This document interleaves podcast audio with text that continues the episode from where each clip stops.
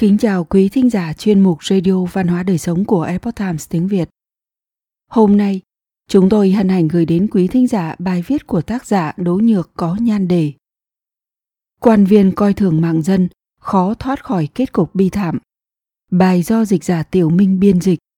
Mời quý vị cùng lắng nghe. Những sự việc này vốn chỉ là tranh chấp nhỏ, nhưng bởi vì quan viên coi thường mạng dân, cuối cùng ủ thành sai lầm lớn, đúc thành bi kịch. Quan viên không làm tròn trách nhiệm gây ra thảm kịch, phải trả giá bằng đánh đổi mạng sống. Năm quan tự thứ nhất Triều Thanh, tức năm 1875, bởi vì sông Lô Tăng, đoàn trực đái bị ứ tắc.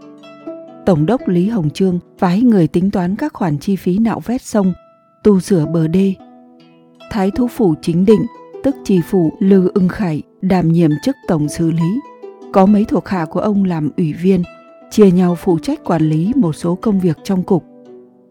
Sau khi đo đạc lòng sông và ruộng đất hai bên sông, họ bắt đầu chia đoạn lấy đất xây dựng đê. Một hôm, có bà lão chạy tới trong cục, tố cáo với quan viên. Nhà tôi chỉ có 10 mẫu ruộng, trong nhà chỉ có tôi, con dâu và cháu trai. Ba người chúng tôi lấy đó làm nguồn sống.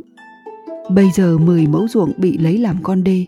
Bà xin ủy viên xem xét giúp gia đình bà, giải quyết cuộc sống khó khăn của họ. Nghe vậy, một ủy viên bèn lừa gạt bà lão, nói bừa rằng quan phủ sẽ trả tiền đất. Bà lão nói rằng dù có trả tiền đi chăng nữa thì cũng không phải là giải pháp lâu dài nếu đất không còn. Cho nên xin ủy viên cấp lại cho nhà họ 10 mẫu ruộng tốt khác thay vì trả tiền đất.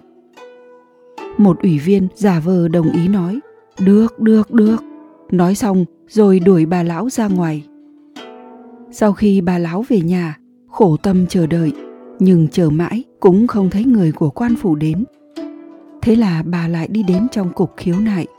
Ủy viên vẫn dở giọng trình thượng, nói một hồi toàn lời nói xuông, lại đuổi bà lão về.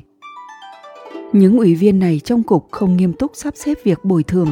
Bà lão đã mất đi ruộng đất, lại không nhận được tiền bồi thường, đành phải tiếp tục đi tới cục quản lý.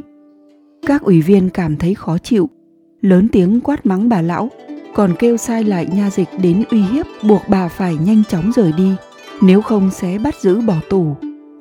Bà lão mất đi ruộng đất, cả nhà không còn đường sống. Trong lúc nhất thời đau buồn căm giận, bà nhảy xuống sông tử vẫn.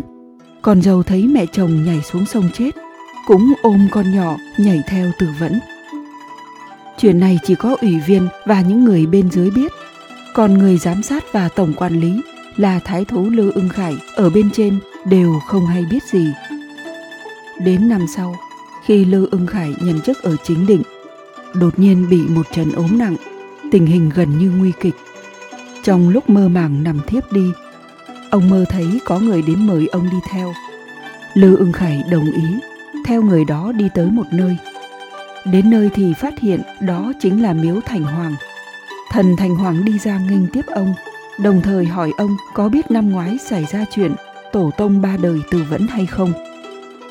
Lúc này, Lư ưng khải nhìn thấy một bà lão, một thiếu phụ, một đứa bé quỳ gối dưới thềm, đang kể oan tố khổ. Lư ưng khải nói, ông chưa từng gặp họ, cũng thực sự không biết chuyện đó. Thần Thành Hoàng nói, ta cũng biết là ngài không hay biết sự tình. Chuyện này ở Dương Gian chẳng qua là việc sơ suất trong giám sát xử lý, là sai lầm nhỏ, cho nên cũng không bị trừng phạt nặng nề.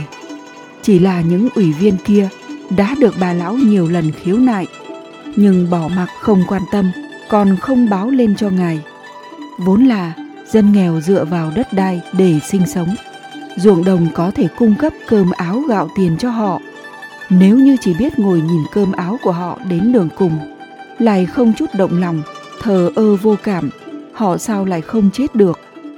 Những ủy viên kia bất quá lười biếng nhất thời, nhưng lại đẩy ba mạng người vào chỗ chết, chặt đứt đường con cháu nhà người ta. Mặc dù không có tâm giết người, nhưng không thể không lấy mạng ra đền tội. Thần thành hoàng còn chưa nói xong Lư ưng khải chợt nghe thấy tiếng la hét thảm thiết. Ông nhìn thấy hai ủy viên bị trói, quỳ ở dưới thềm. Quỷ tốt lấy than đỏ đốt khắp thân thể họ, đến nỗi thương tích đầy mình, thở thoi thóp. Nhìn thấy cảnh tượng thê thảm này, trong lòng Lư ưng khải cảm thấy rất kinh hãi, lập tức tỉnh lại từ trong mộng. Trải qua chuyện này, Lư ưng khải cáo bệnh tử quan. Về sau, ông nghe nói một ủy viên trong đó bị lở loét toàn thân, thối giữa mà chết. Một ủy viên khác thì mọc nhọt độc, miệng vết thương sâu xuyên tới ngực bụng, nội tạng chảy ra ngoài, không bao lâu cũng chết. Thân làm quan viên, vốn cần có cái tâm yêu dân như con, vậy mà hai người ủy viên kia tuy không cố ý giết người, nhưng vì chây lười không làm tròn trách nhiệm, dẫn tới kết cục thê thảm phải lấy mạng đền mạng. Bảo thủ cứng nhắc gây nên án oan, cuối cùng tuyệt hậu. Vào thời nhà Thanh, có một vị tên là Trương Liêm Phóng, giữ chức nghiệt đài, tức chức quan án sát xử, truyền quản lý tư pháp và hình sự. Tính tình vô cùng bảo thủ cứng nhắc. Phàm là vụ án nào rơi vào tay ông ta, thì ông ta không phân biệt trắng đen tốt xấu gì, một mực xử nghiêm khắc. Còn những vụ án liên quan đến quan lại hay con em nhà giàu lại càng khắc nghiệt, không chút khoảng hồng. Lúc ấy, triều đình nghiêm cấm trong dân gian tự tiện dạy và học võ công. Có một người giàu có nọ đột nhiên bị hàng xóm vu khống, nói ông huấn luyện võ công, mưu đồ làm loạn. trường Liêm Phóng nghe nói bị cáo rất giàu có, vì vậy còn chưa thẩm điều tra đối chiếu tình tiết vụ án, bèn bắt giữ người nhà giàu kia lại, đồng thời nghiêm hình bức cung. Thái thú và quan sát sự biết người nhà giàu kia bị hàng xóm vu cáo hãm hại, vì vậy tận lực làm sáng tỏ sự thật với Trương Liêm Phóng. Không ngờ, sau khi Trương Liêm Phóng nghe xong, cười nhạt nói Thật là như vậy sao? Một người dân thường không công danh mà cũng có thể khiến cho quan sát sự, thái thú đích thân đứng ra biển hộ cho ông ta như vậy sao? Sau đó, Trương Liêm Phóng đã cố ý gán tội danh và xử tử người nhà giàu kia. Đồng thời người nhà của ông ấy cũng bị lưu đày tới biên ải. Khi đó, vụ án này đã trở thành một vụ án oan. Về sau, cháu trai của Trương Liêm Phóng nhậm chức chủ bộ tại Chiết Giang. Nhưng việc thăng quan tiến chức không thành, sau khi chết để lại ba người con trai. Người con trai út thông gian với thị tỷ, sợ hai người anh trách mắng, bèn dùng rượu độc hại chết hai người anh. Sau khi chuyện bị bại lộ, anh ta bị chém đầu thị chúng. Nhà của Trương Liêm Phóng từ đây cũng tuyệt hậu.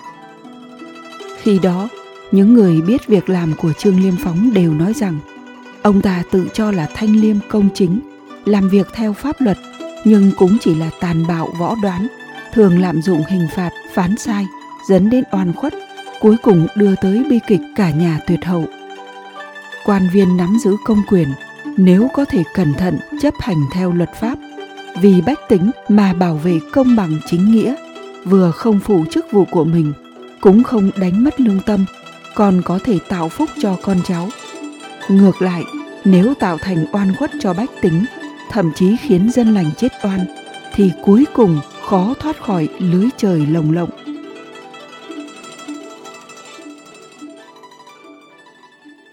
Quý thính giả thân mến, chuyên mục Radio Văn hóa Đời Sống của Epoch Times tiếng Việt đến đây là hết. Để đọc các bài viết khác của chúng tôi, quý vị có thể truy cập vào trang web epochtimesviet.com. Cảm ơn quý vị đã lắng nghe, quan tâm và đăng ký kênh. Xin chào tạm biệt và hẹn gặp lại quý vị trong chương trình lần sau. Kính chúc mọi điều bình an và tốt lành tới quý vị cùng người thân.